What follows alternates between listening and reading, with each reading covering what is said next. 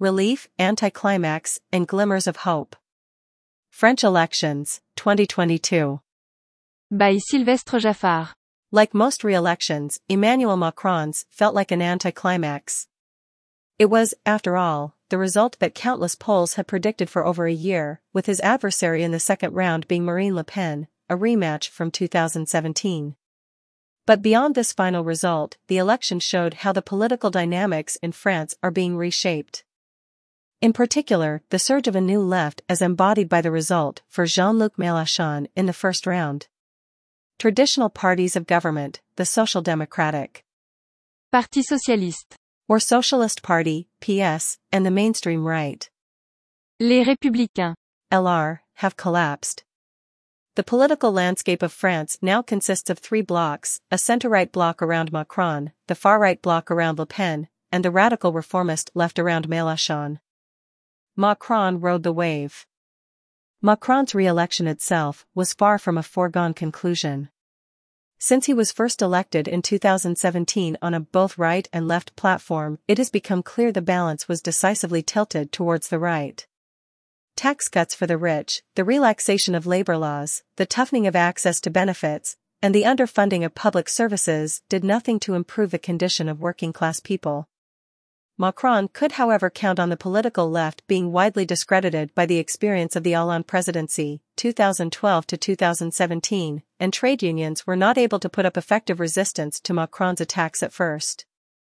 This led to resistance springing up in 2018 to 2019 in the most unexpected form, the Yellow Vests.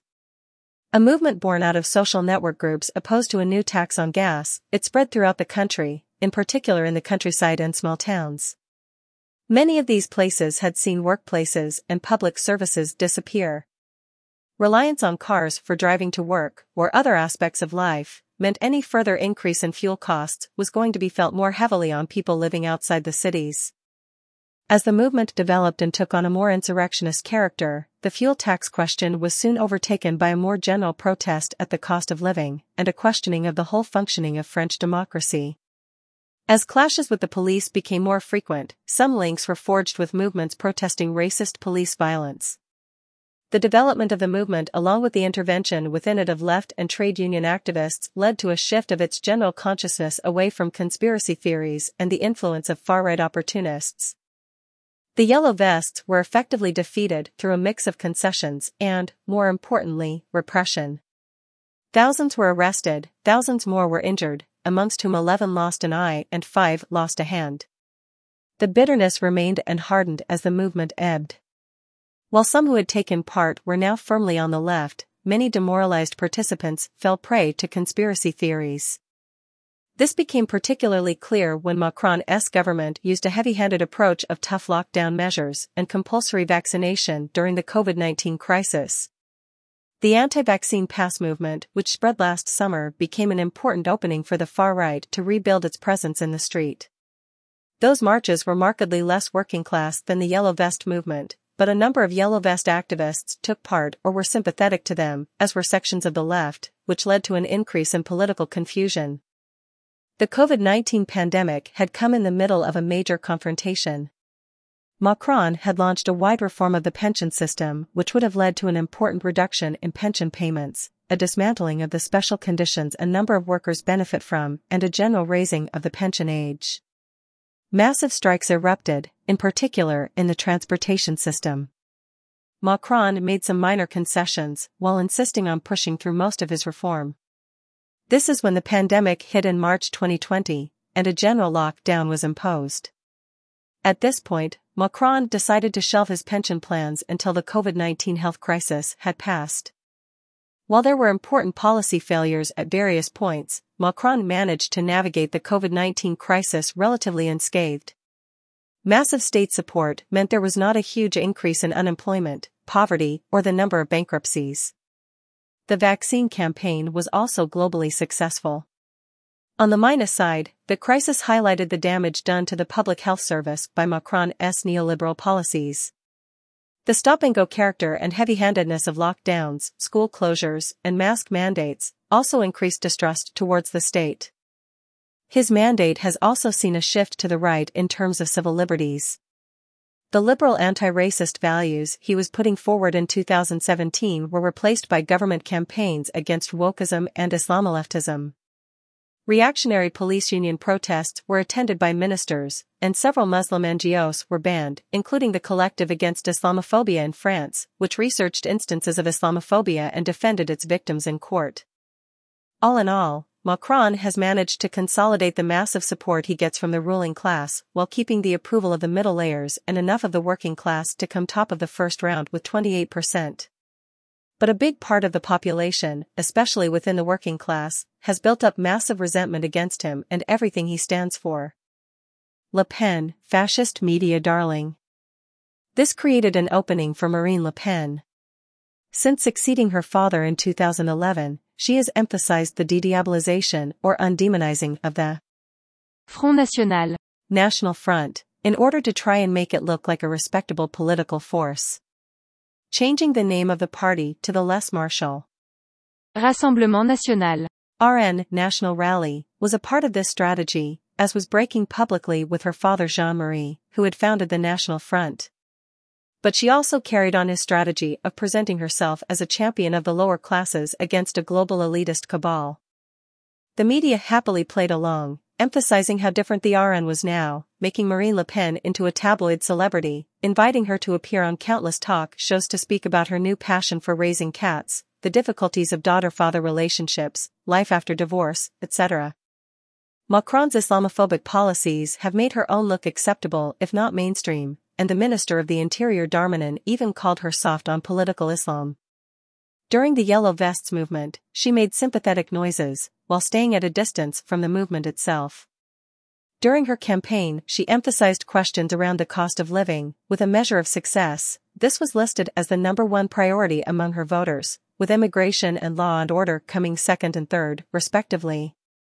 The emergence of fascist TV host Eric Zemmour, who openly called for preparations to be made for civil war against Muslims, and was for a while the darling of the media, also helped her look tame in comparison. Yet the name Le Pen remains what it has been since her father first made electoral headway in the 1980s, a rallying point for racists. In a climate where racism is encouraged daily by the government's policies, this was enough to advance to the second round. It also stands for undefined anger at the status quo, as could be seen in certain sections of working-class voters in the second round, those for whom the overriding consideration was anyone but Macron, including a number of yellow vests. Remarkably, a sizable number of voters in the Antilles who had voted for Mélenchon in the first round voted for Le Pen in the second round. Most analyses agree that this was due to Macron's typically colonial repression of protests against his COVID-19 policy. Half of Le Pen's voters in the second round chose her to stop a second Macron term rather than out of agreement with her policies. Nearly the same proportion of Macron voters had blocking Le Pen as their priority.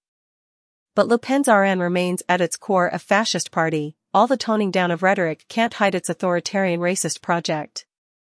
This was made clearer during the period between the two rounds of voting. Le Pen's program included banning Muslim women from wearing a hijab in public, blocking foreigners and even those French citizens who have another citizenship from access to housing, jobs, and benefits.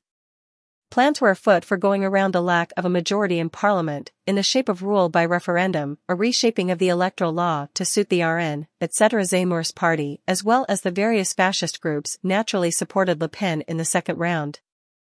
The fact that over 13 million voters cast a Le Pen ballot is yet another warning that fascism is a real and present danger in France today, one that no left-wing force can ignore. Mélenchon, reformism reborn. The dissatisfaction with both Macron and Le Pen found its clearest expression in the very high vote total for Jean-Luc Mélenchon in the first round. He missed advancing instead of Le Pen only by a slim margin, 21.95% to her 23.15%. This was all the more impressive as the landscape on the left had seemed dire only a few months before, with various attempts to find a unifying figure. In the event, the formerly hegemonic Socialist Party reached its absolute nadir with the candidacy of Paris Mayor Anne Hidalgo, 1.75%. In order to differentiate himself from Mélenchon, Communist Party candidate Fabien Roussel waged a very right-wing campaign, echoing reactionary views against wokeism, defending the police, and standing alongside Islamophobic pundits. The plaudits this earned him from the media didn't translate into votes, however, he got 2.28%. The Green candidate Yannick Jadot also tacked right, with marginally better results, 4.63%. Undoubtedly, the notion that Mélenchon was the only left candidate with a chance of making it to the second round convinced many voters who hadn't intended to vote for him at first.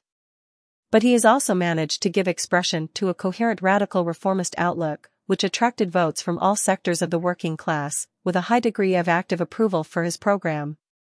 His confronting racism and Islamophobia head-on was particularly impressive in the current climate, as was his denouncing of police violence and the influence of far-right police unions. In working-class towns around major cities, where many racialized workers live, his vote often went above 50%. Together with a detailed program for environmental planning, improved benefits and pensions, and an energetic campaign lasting over more than a year, he has managed to beat the previous record of a candidate to the left of social democracy, 1969 again, when Jacques Duclos managed to get 21.3%. What now? Mélenchon and his team have decided to seize the moment and call for unity for the upcoming parliamentary elections, June 12th and 19th. Without a majority in the National Assembly, the French president cannot appoint a government of his own choosing, and Mélenchon has boldly put himself forward as a candidate for prime minister before the presidential election's second round had even taken place. Talks have just been concluded with the Communist Party, the Greens, the new Anti-Capitalist Party, NPA, and even the PS. The positive side is that this has led to a united strategy which maximizes the chances of victory for the left, or at least of gaining a substantial number of seats. However, this has been achieved at the cost of concessions to the PS, and a softening of the program. The NPA ended up being offered only a desultory place in the coalition and has decided not to be a part of it, while calling to vote for it. The desire for unity is strong, and it is clear a sizable left contingent around Mélenchon's organization would signal the rebirth of a radical reformist left at a level not seen since the 1970s. It is also clear that Macron will face opposition in the streets, sooner rather than later. There has been no major social movement since the battle over pensions in 2019 to 2020, but a new move on this front is bound to encounter a similar level of resistance.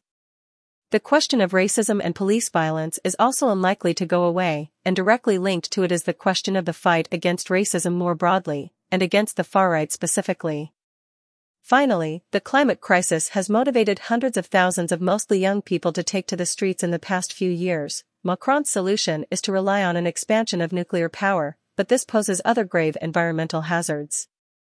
On all these fronts, Mélenchon's Union Populaire advocates clearly progressive policies, including on racism, where massive progress has been made, when one bears in mind the more restrictive positions Mélenchon was holding some years ago.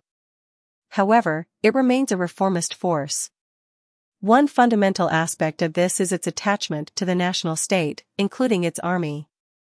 Its criticism of French imperialist policies in Africa and elsewhere are too often non-existent or abstract.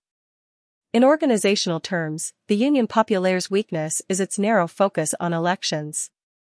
In many areas, its activists are either entirely absent from struggles or present only as members of trade unions or other groups. One unfortunate line from Mélenchon during the campaign was that electing him would make it possible to do without strikes and protests. These negative tendencies are naturally made stronger by the formation of a coalition with the more right-wing Greens and Socialist Party. A note on the revolutionary left: the two candidates from a Trotskyist background obtained paltry votes, 0.6% for L'Outrier's Nathalie Arthaud, and 0.8% for the NPA's Philippe Poutou. The latter has, however, attracted widespread sympathy for putting forward uncompromising positions on racism, the redistribution of wealth, police violence, LGBTphobia, etc. A common refrain during the last days of the campaign was, "We love you, but we'll vote for Mélenchon," in order to keep Le Pen out of the second round. A symptom of the NPA's radical yet non-sectarian reputation is the fact that Mélenchon's Union Populaire had addressed it as a possible partner for the parliamentary elections and a potential government. Although, as mentioned above, this turned out to be a mainly symbolic gesture.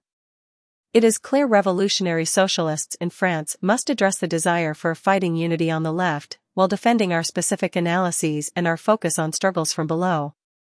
About the author: Sylvestre Jaffard. is an activist in Paris and a member of the new anti-capitalist party, NPA.